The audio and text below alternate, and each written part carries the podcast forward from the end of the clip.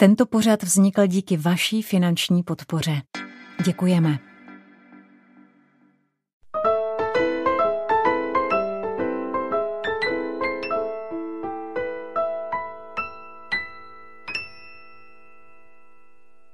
Hezké chvíle s proglasem vám z pražského studia přeje Pavel Smolek. Těm, kdo se narodili, dejme tomu, před 20 lety, připadá úplně normální, že telefonem zaplatí v obchodě a tím samým telefonem obsluhují svůj účet v bance. Znamená to ale, že vnímají všechna rizika, které nové technologie sebou přináší? A co ti, kdo se narodili před 40 lety, nebo jako já před 60 lety? Jak jsou připraveni čelit podvodům na internetu? Podvodům, které sebou přináší elektronické bankovnictví. Česká bankovní asociace je dobrovolným združením bank a stavebních spořitelen působících na českém trhu. A protože kybernetických útoků dramaticky přibývá a jsou stále rafinovanější, spustila celonárodní vzdělávací kampaň Ne Pin Day. O této kampani a obecných principech bezpečného chování budeme dnes hovořit s Petrem Barákem, bezpečnostním expertem České bankovní asociace. Dobrý den. Dobrý den. Úvod byl trochu delší, ale nutný, abychom dnešní téma představili našim posluchačům. A já se na úvod zeptám, proč Česká bankovní asociace spustila kampaň Nepindej? Tak eh, tu kampaň Česká bankovní asociace spustila především proto, protože doba covidová a současná doba ukazuje, že neustále přibývá útoků na klienty bank a je potřeba ty klienty edukovat. Samozřejmě tu edukaci dělají banky sami ke, ve směru ke svým klientům, ale prostě, jak se ukazuje, pořád to nestačí. Těch případů přibývá a dostáváme se prostě do čísel, která jsou pro nás velmi, velmi překvapující. A proto se snažíme i touto cestou donést k těm klientům ty základní informace, jak se mají chovat při eh, obsluze svého internetového bankovnictví, na co si mají dávat pozor. A vlastně vycházíme i z té zkušenosti, kdy už eh, vidíme i a známe ty případy těch eh, různých podvodníků a snažíme se jim modelovat ty situace už vlastně na základě té zkušenosti. To znamená ukazovat jim i přesně, jak to vlastně probíhá na modelových situacích, aby oni z toho měli co největší ponaučení, aby si to dokázali lépe představit, protože na začátku jsme jim říkali, dávejte si pozor v té obecné rovině. Teď už jim říkáme, dávejte si pozor na konkrétní věci. A v tom si myslím, že je obrovský přínos té současné kampaně, která vznikla a která v současnosti běží. Vy jste říkal, že ta čísla vás překvapila. Jako Českou bankovní asociaci můžete být konkrétnější? Hmm. Tak úplně přesnou statistiku nemáme, ale dělali jsme si nějakou statistiku na základě dat, která, které nám poskytla, uh, poskytli člen, zástupci členských bank. A z těch dat, které jsme si pozbírali tímto způsobem, tak nám jednoznačně vyplynulo to, a to vlastně potvrzují e, všechny banky, že ten nárůst počtu případů, který se v současné době děje nebo už odehrál, tak je vlastně za prvních 6-7 eh, měsíců stejný, jako byl za celý předchozí rok. Takže se bavíme v řádech opravdu stovek případů měsíčně v každé bance. A když se bavíme o škodě, tak ta škoda eh, koresponduje rovněž s tím poměrem, to znamená, že zase nemáme úplně přesná čísla, ale když, jsem si, když jsme si zprůměrovali ta čísla, tak to zhruba vycházela škoda na jednoho klienta někde kolem čtvrt milionu korun průměrně.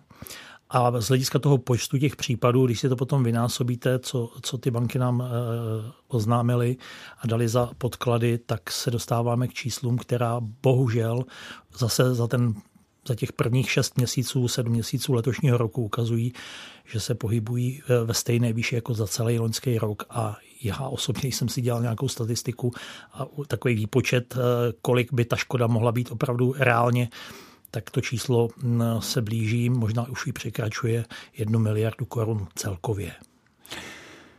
Já vím, že ta otázka je těžká a že se na ní těžko odpovídá, ale znamená to, že všechna ta škoda jde za tím klientem, za tím člověkem, který nějakým způsobem se choval neopatrně, nebo je šance, že lze alespoň část třeba těch peněz získat zpátky?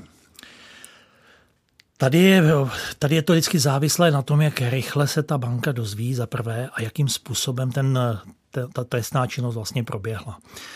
Zase ta doba nám dneska bohužel nenahrává třeba v tom, že existují takzvané okamžité platby.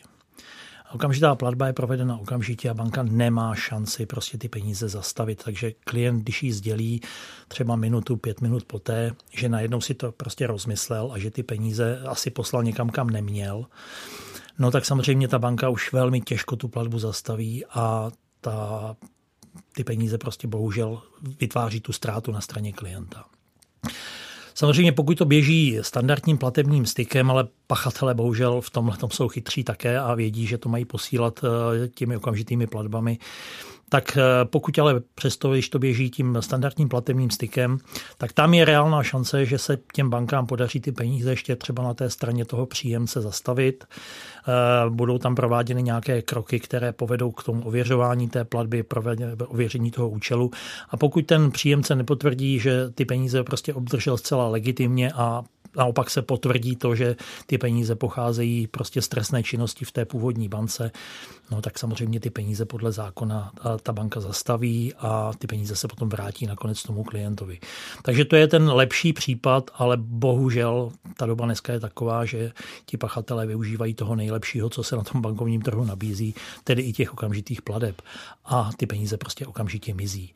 A někdy ty peníze mizí nejenom, že jsou převedeny z účtu na účet, ale bohužel ta schémata těch podvodů jsou někdy vytvořena i tak, že je ten klient zapojen do toho, jakým způsobem ty, ty peníze z toho účtu odejdou. Takže on sám je odej, třeba vybere v hotovosti, eh, dojde vložit někam na eh, bitcoinový bankomat a o tam už je ta banka taky nemá šanci jakým, jakýmkoliv způsobem dostat zpátky. Takže zase musím jenom potvrdit, že pokud se toto stane, tak ve většině těch případů bohužel vzniká ztráta na straně klientů a tu ztrátu jim samozřejmě banka v tomto případě nemůže, nemůže vrátit, protože oni udělali chybu. K tomu se určitě ještě podrobněji dostaneme, na to mám tady připravené otázky. Já bych se vrátil k té vaší kampani. My nemůžeme našim posluchačům představit to grafické stvárnění eh, toho vašeho eh, hesla, neboli ne pin day, hashtag ne malé, velké pin, malé dej a vykřičník. To znamená, že vlastně asi v podstatě skoro nejdůležitější je ten PIN. Ano, je to vlastně taková, taková slovní říčka vytvořená vlastně z několika slov a, a cílem je vlastně upozornit na to, že nejenom v tomto případě je tam ten, ten PIN, ale nejenom ten PIN, ale jakékoliv prostě eh, údaje, které, jsou, které by měly zůstat důvěrné a jsou přístupovými údaji třeba do klientova účtu nebo k prostředkům klienta na tom účtu, takže je prostě mm, na ně dávat pozor a že se nesmí nikomu sdělovat. Že tím, že je prostě někomu předám, to znamená ne, ne, to, slo, to, to vlastně sousloví nebo ten hashtag nepindej, vlastně znamená nedávej nikomu nic takového, jako je PIN, jako jsou tvá hesla, jako jsou tvé přístupové údaje, případně přístup do tvého internetového bankovnictví. Na koho vaše kampaň Nepindej míří? No, tady se dá říct, že míří úplně na všechny klienty bank bez rozdílu pohlaví, věku, vzdělání. Eh, vlastně o tom je i ten eh, kybertest, který je součástí celé té kampaně, který vlastně nějakým způsobem vytváří právě eh, jakýsi na začátku si tam klient vytvoří svůj vlastní profil z hlediska toho, jestli je muž, jestli je žena, nebo v jakém, jaký, jaký má věk a podle toho potom jsou mu přiřazovány i otázky, které odpovídají té jeho věkové kategorii.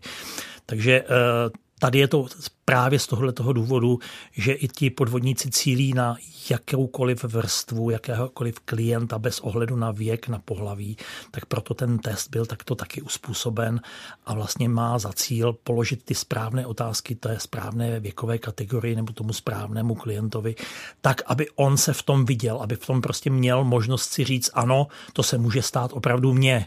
To není o tom, že by to bylo pro nějakého klienta, kterým já nejsem. Tomu se také dostaneme k vašemu kybertestu.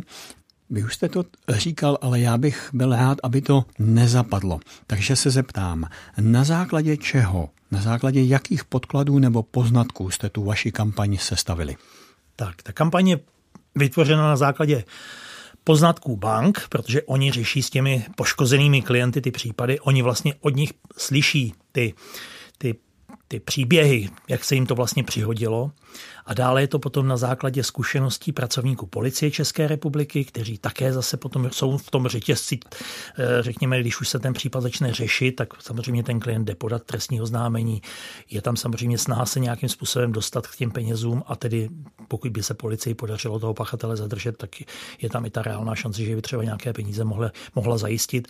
Takže vychází z těchto zkušeností. No a pak vychází samozřejmě i z nějakých obecných zkušeností, které už máme z minulosti, eh, protože víme, víme, že jsou prostě nějaké typy kybernetických útoků, víme, jak probíhají, takže už jsme zobecnili i tyto zkušenosti do té, do té kampaně, do toho kybertestu.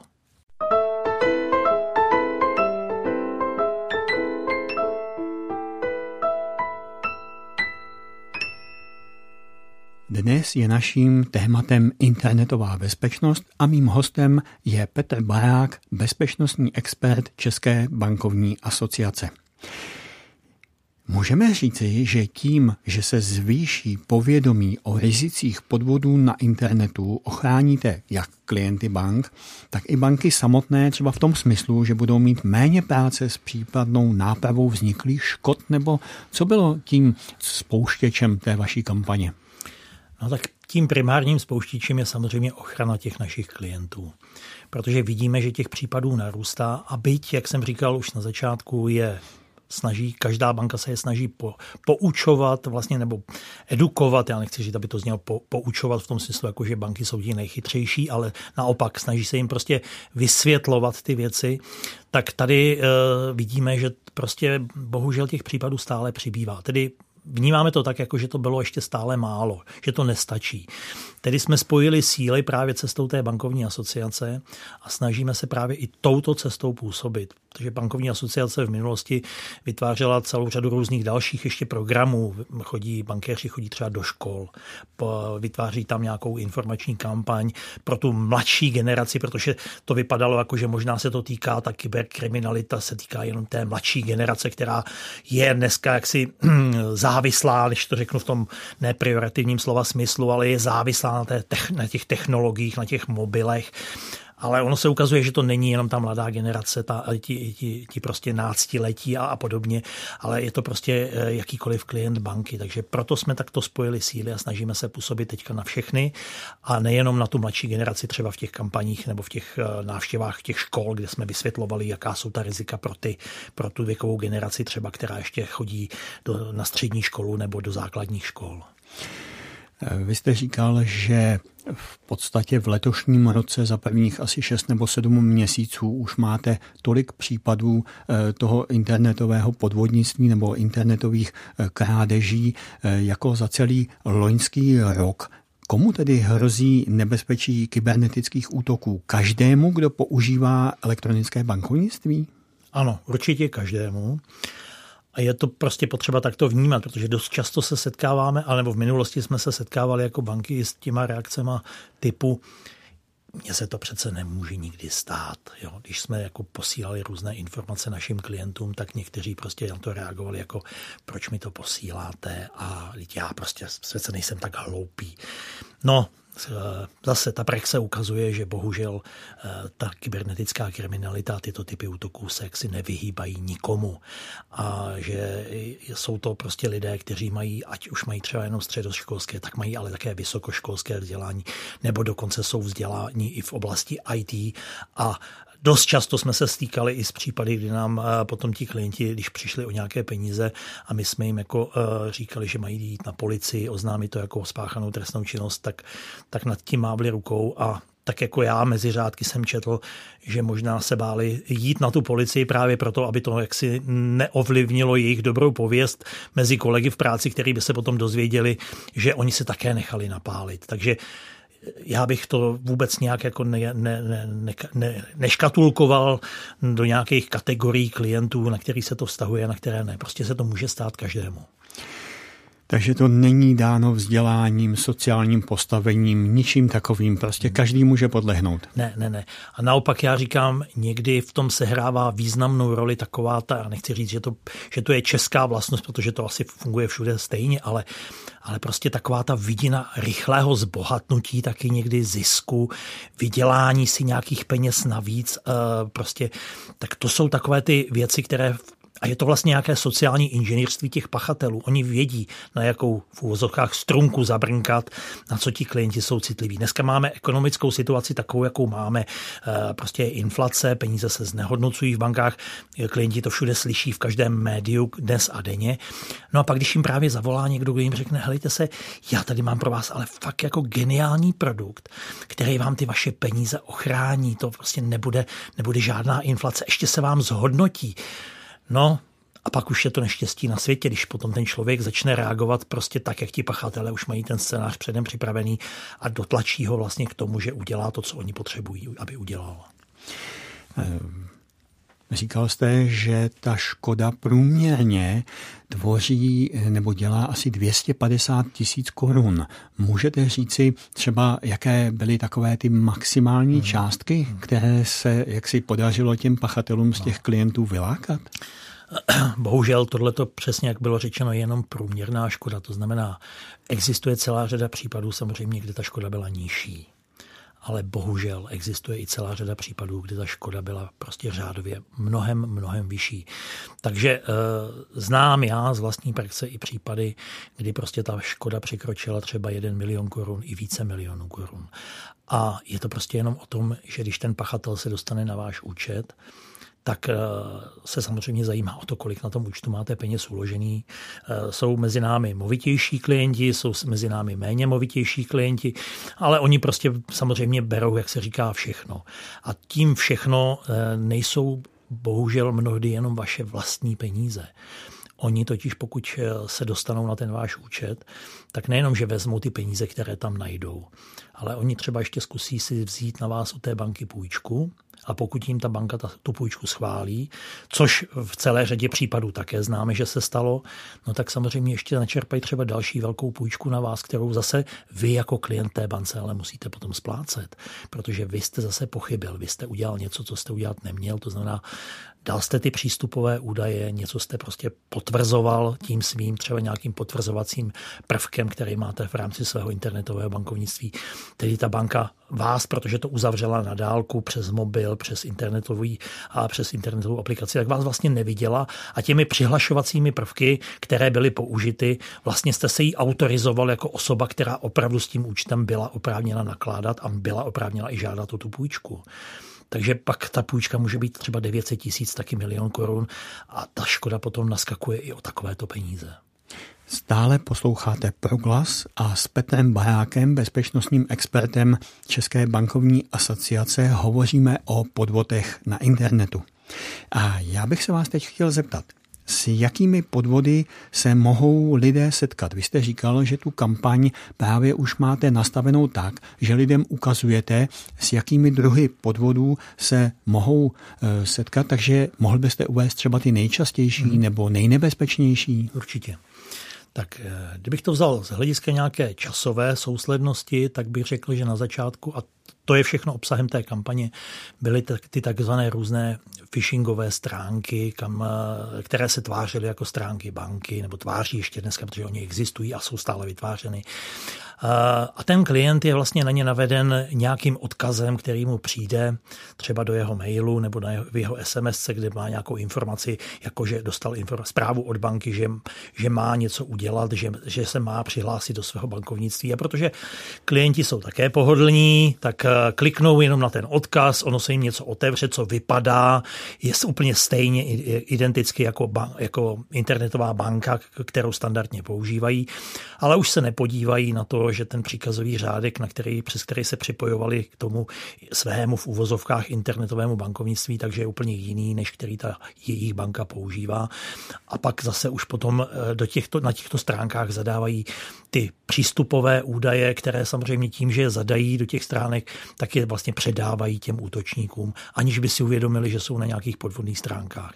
Pak jsou ty různé vyhledávače, přes které ty klienti také často přistupují ke svým stránkám, ale tady zase potřeba upozornit na to, že v rámci eh, toho, jak si zadáváte, třeba když si tam zadáte jméno své banky, nebudu jmenovat žádnou, ale když si tam zadáte jméno své banky, tak existuje možnost, že si jako placenou reklamu tam prostě eh, dám ještě předřadím vlastně té, tomu, eh, tomu vašemu nebo té, tomu příkazovému řádku té vaší banky nějaký svůj, který prostě vyskočí jako první v pořadí a zase pokud vy jenom si přečtete ten název banky a nevšimnete si toho, že tam je napsáno reklama a kam to směřuje, kam, kam vás to přihlásí, tak si myslíte, že jste zase na svých stránkách, protože graficky se vám potom otevře stránka, která vypadá identicky.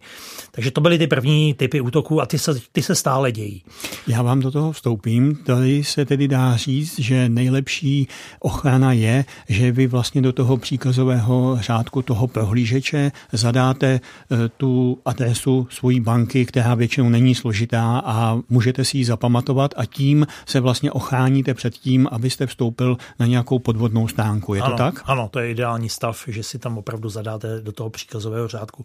A nebo pokud už jí, mm, tu banku vstupujete do ní přes nějaký vyhledávač, nějaké klíčové slovo, které tam zadáváte, tak je zase dobré při tom otevření té stránky, ještě než budete zadávat ty své přístupové údaje, se podívat na ten příkazový řádek, jestli tam není úplně nějaká cizí adresa, která vede úplně někam jinam a kterou ta banka prostě logicky nikdy nepoužívá. Další příklad? Eh, další případy, které potom se začaly objevovat, tak eh, a to je takzvaný už jako eh, řeknu tomu klon vishingu, nebo klon phishingu je vishing. Vishing eh, od anglického slova jako voice phishing, to znamená jako hlasová, hlasový phishing, tak eh, to je případ, kdy vám, eh, a kdy se vlastně stává to, že vám zavolá někdo na vaše telefonní číslo, kdo se představí jako, že volá z vaší banky. A teď s vámi začne jaksi debatovat na téma Nejčastěji to jsou případy, vaše peníze jsou v ohrožení, jo? takže se představí jako třeba pracovník banky XY, eh, pracovník oddělení bezpečnosti nebo nějaký jinak pojmenované podobné oddělení, s tím, že banka zaznamenala nějaké nestandardní pohyby na vašem účtu, nebo že zaznamenala třeba žádost o půjčku a jestli jste takové pohyby, jestli jste ty transakce zadávali, nebo jestli jste žádali o tu půjčku. No vy samozřejmě nic takového nezadávali, eh, což jako oni vědí, že, že ta reakce bude taková, nebo jste o nic nežádali, tak oni vám samozřejmě řeknou, no to, tak to je dobře, to jsme, to jsme rádi, že jsme to, že jsme to odhalili a teď je potřeba udělat něco. A teď vám zase začnou jakoby říkat a nadiktovávat přesně, co máte dělat. No a když se jako na tenhle ten scénář nachytáte, tak zase samozřejmě jim zpřístupňujete to svoje internetové bankovnictví, ten svůj přístup k penězům, nebo dokonce jim ani nemusíte zpřístupňovat to internetové bankovnictví, jak už jsem také zmínil.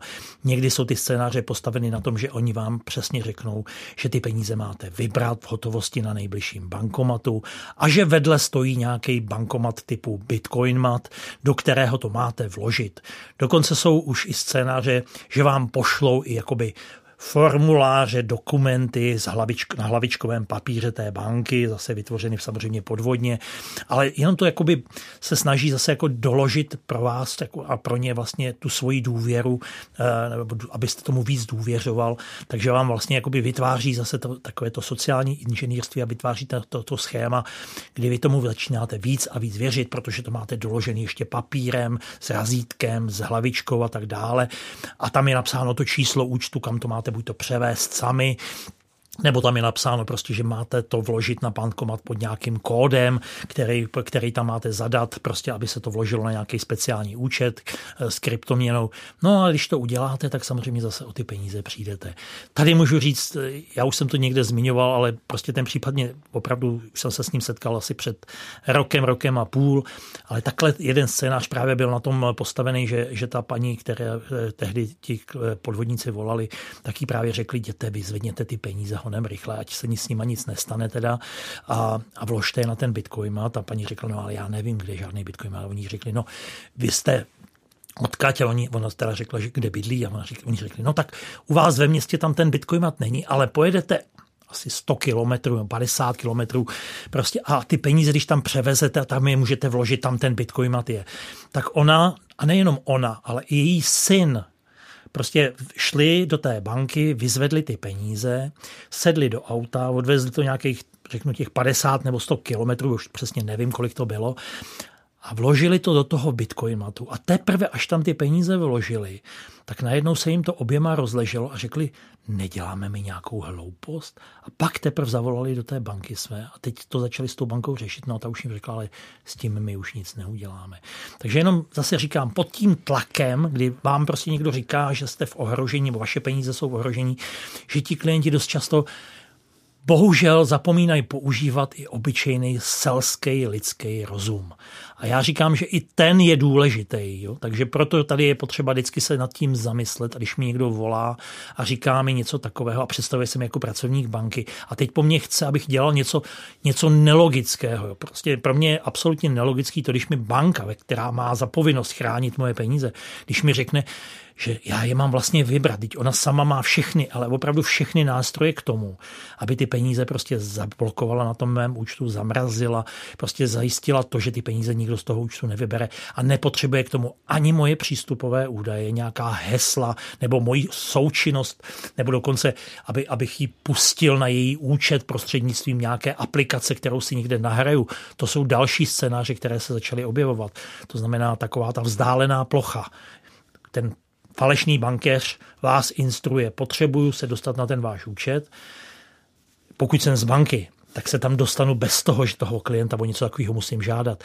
Ale oni prostě řeknou, potřebuju, stahněte si, pošlu vám na váš mobil nějaký odkaz, stahněte si tuhle aplikaci a přes ní já se jako přes vzdálenou plochu dostanu k vašemu účtu a pak už zase běží ten scénář.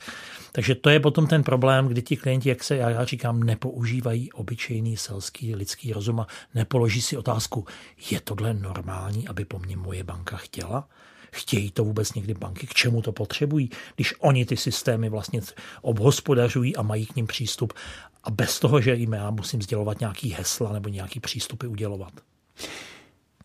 Já bych skoro tady skončil, ale mě ještě jedna věc z těch podvodů, a ta si myslím, že je docela důležitá, a to jsou takzvaní bílí koně. Vy jste je už zmínil. A to je to nebezpečí, že nejenom, že ten klient eh, jak si, eh, si třeba přijde o svoje peníze, ale on se vlastně ještě vystavuje trestnímu stíhání. Mohl byste toto popsat, jak ano, to funguje? Ano, určitě, velmi rád.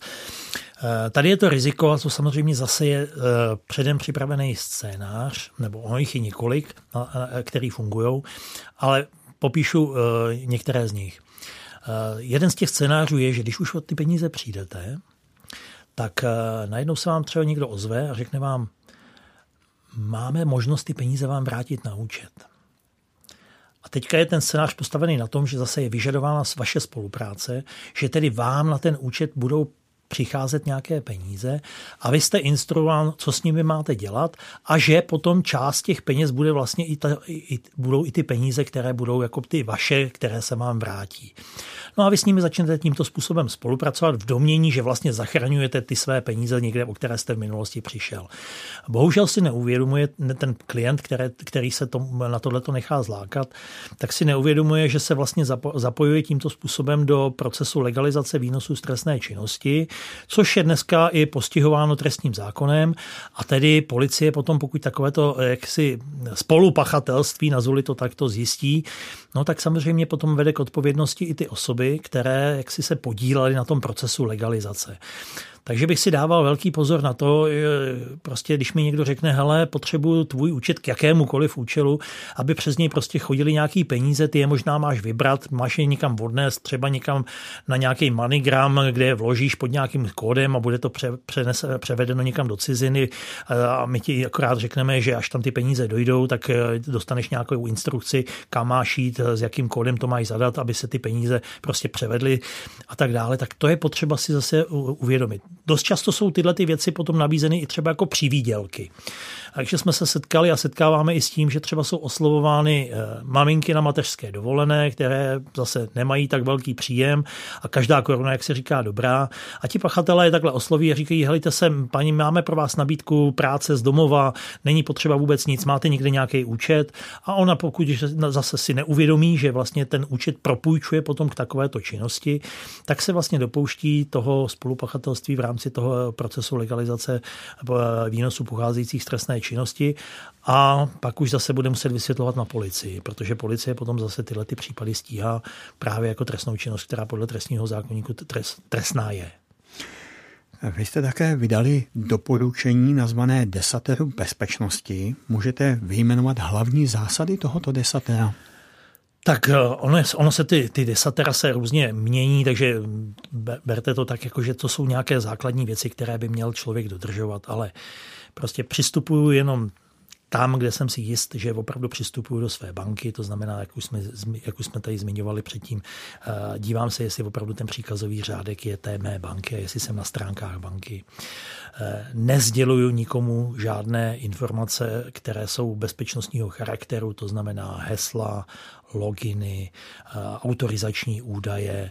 Nespřístupňuji nikomu svůj účet, eh, kdo s tím účtem vůbec nemá pracovat, to znamená, nestahuju si žádnou aplikaci pro vzdálený přístup a nedávám práva eh, k tomu, aby někdo potom na tom mém účtu nějakým způsobem pracoval. Tak to je potom samozřejmě další, další věc. Pokud přistupuju ke svému účtu, tak přistupuju přes důvěryhodnou síť a ne přes nějakou kavárenskou, restaurační a podobně kde eh, tím, že zadám údaje, tak ve vedlejší místnosti nebo u vedlejšího stolu někdo sedí u počítače a může přesně odečítat v ten samý moment moje údaje o, o tom, jaké mám, jaký mám login, jaký mám heslo, Používám zák- selský lidský rozum. Eh, samozřejmě pokud něčemu nedůvěřuju, pokud mě je něco podezřelé, okamžitě volám svoji banku a začnu, eh, začnu s ní řešit, třeba ní zablokuju, zabloku, nechám si zablokovat ten účet nebo zablokuju platební kartu, protože ty útoky směřují i na platební karty a údaje o platebních kartách. Takže pokud mi někdo prostě pošle nějakou informaci typu podvody, dneska se eh, jeden z těch podvodů jsou ty takzvané bazarové podvody, kde je tam zase jaksi cíleno na ty údaje o těch platebních kartách, tak eh, pokud někde zadám prostě ty údaje o té platební kartě a zadám tam i ty údaje, které vůbec zadávat nemusím, eh, typu prostě doba platnosti a CVC kód, který tam je, ten autorizační z té druhé strany té karty, tak to jsou všechno věci, které pokud někde prozradím, tak může, můžou sloužit ke zneužití eh, té platební karty a těch údajů o té platební kartě pro další platby na internetu. Tak tohle okamžitě samozřejmě oznamuji, nečekám. Neříkám si, dneska nemám čas, jsem na dovolené, až se vrátím, budu to s tou svojí bankou řešit, až budu doma v České republice, teď jsem někde tamhle v Egyptě a bude mě to stát spoustu peněz za nějaký roamingový hovor a podobně. Ne, tady je potřeba jednat okamžitě, protože když to okamžitě nebudete jednat vy, tak okamžitě budou jednat ti podvodníci a vy už bohužel najdete prázdný účet a možná někde i dluhy z těch úvěrů, které si na vás někdo vezme.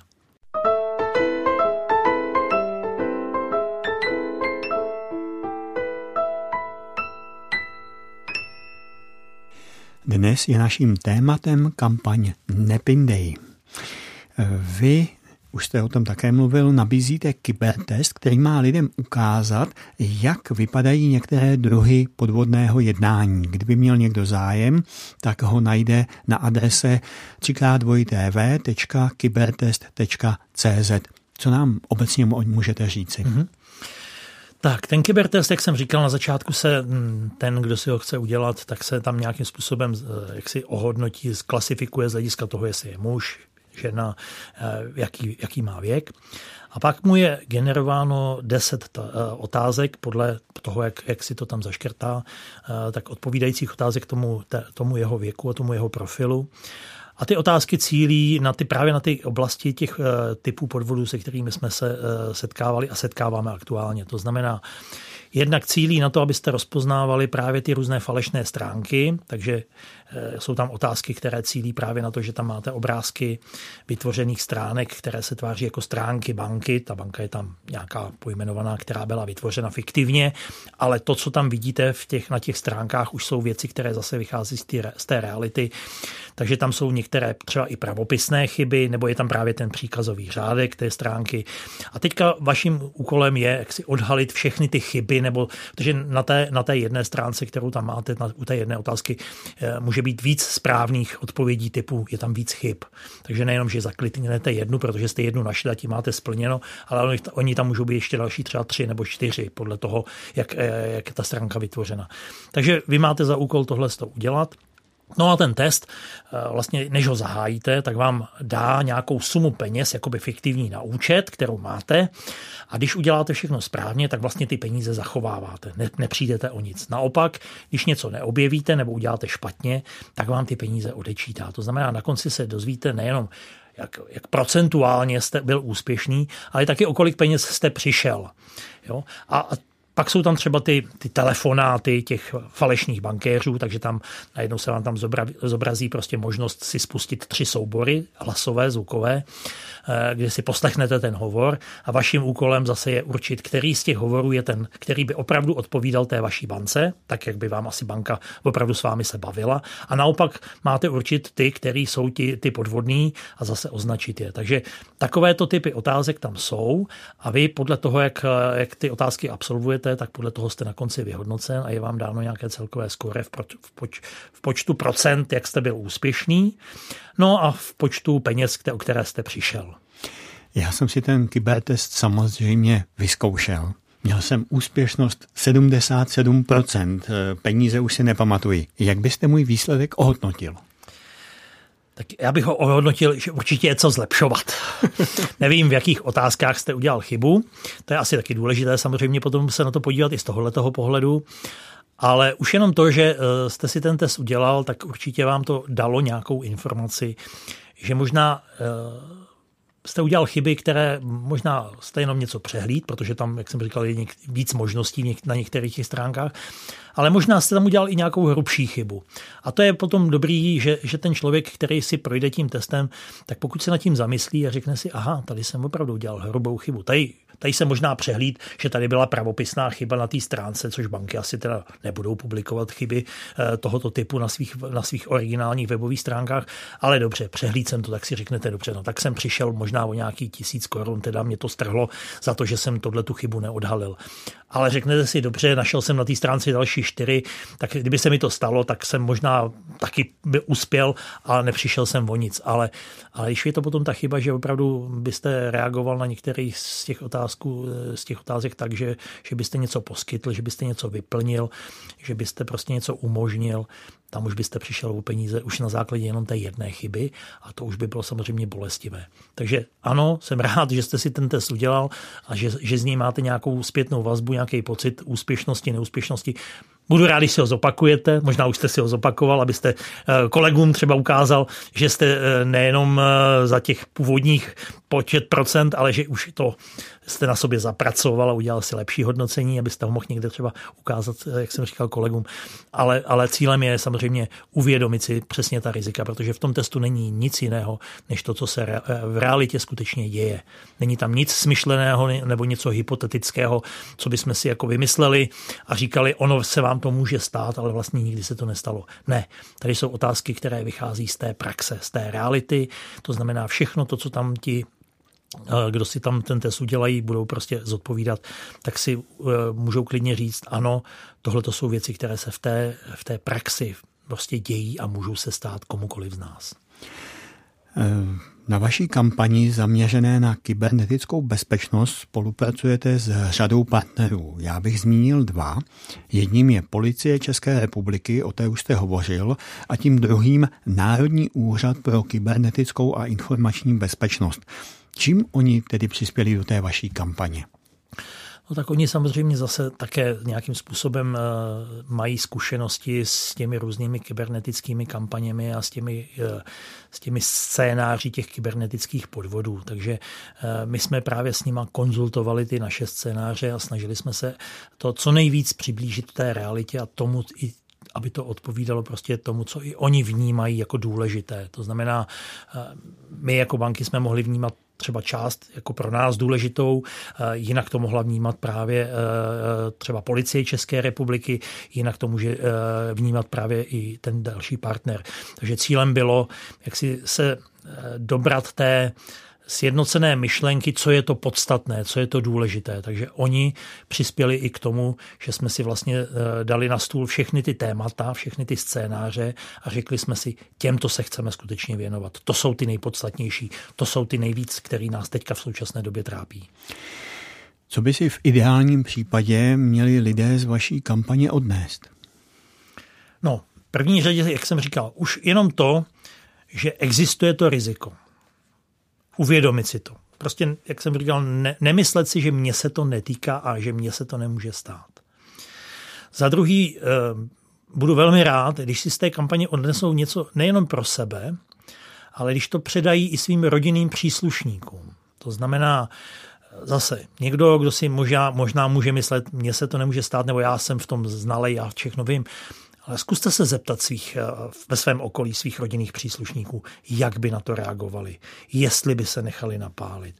Takže eh, vlastně je to jakési učení učitelů, kteří to budou předávat dál, když to řeknu takto.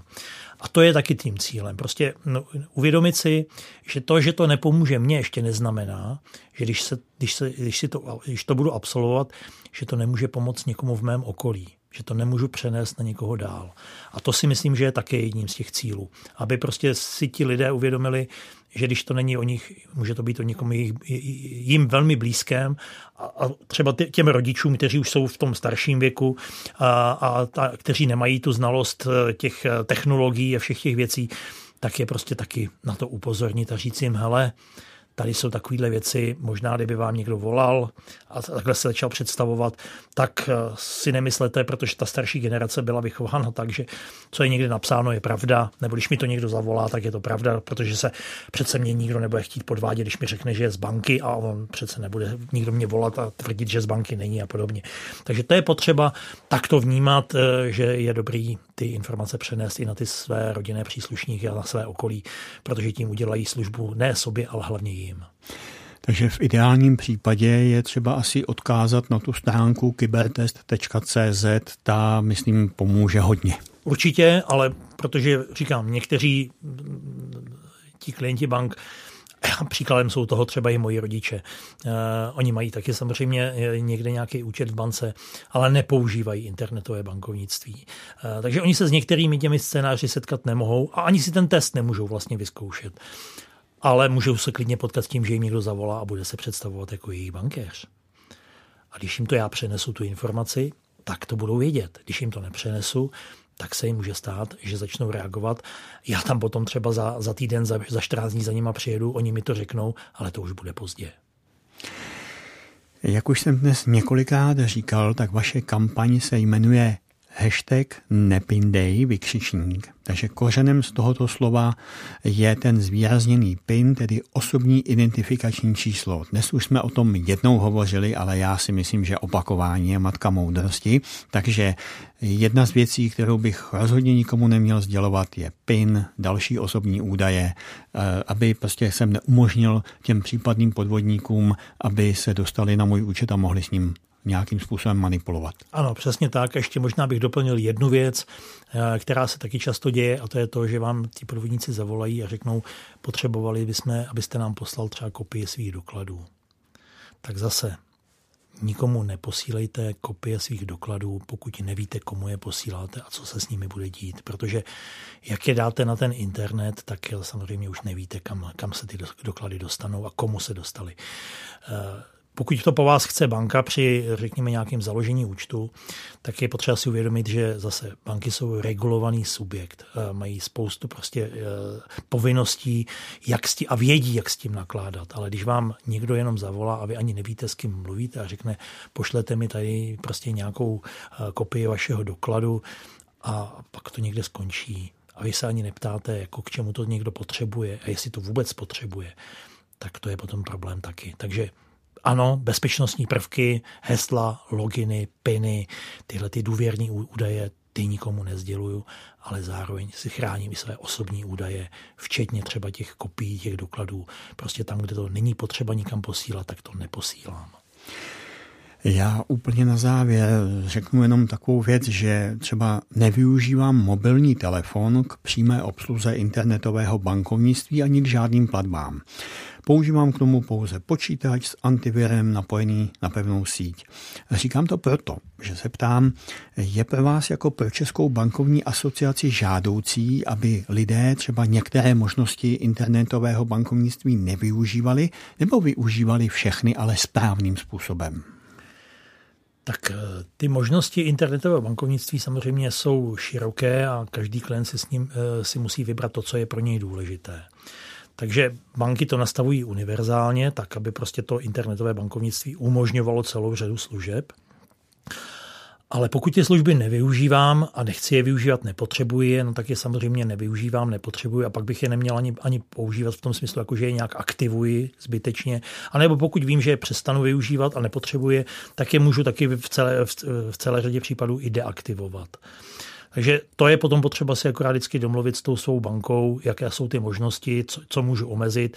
Zrovna tak si můžu nastavit limity pro výběry, pro výběry nejenom eh, na bankomatu, ale třeba pro platby, eh, denní platby nebo výběry nebo platby pro, pro nějaký zahraniční platební styk. Některé banky dokonce eh, i z důvodu právě různých rizik eh, omezují platební styk eh, třeba s platební kartou do některých zemí a pokud tam jedete třeba na dovolenou, tak eh, po vás chtějí, abyste si napřed tu, tu zemi aktivoval, takže máte možnost i aktivovat si vlastně to, ten region, kde opravdu potom budete, nebo tam jedete třeba na nějakou pracovní cestu a potřebujete tam s tou kartou zaplatit, tak samozřejmě to ta banka nastavit umí.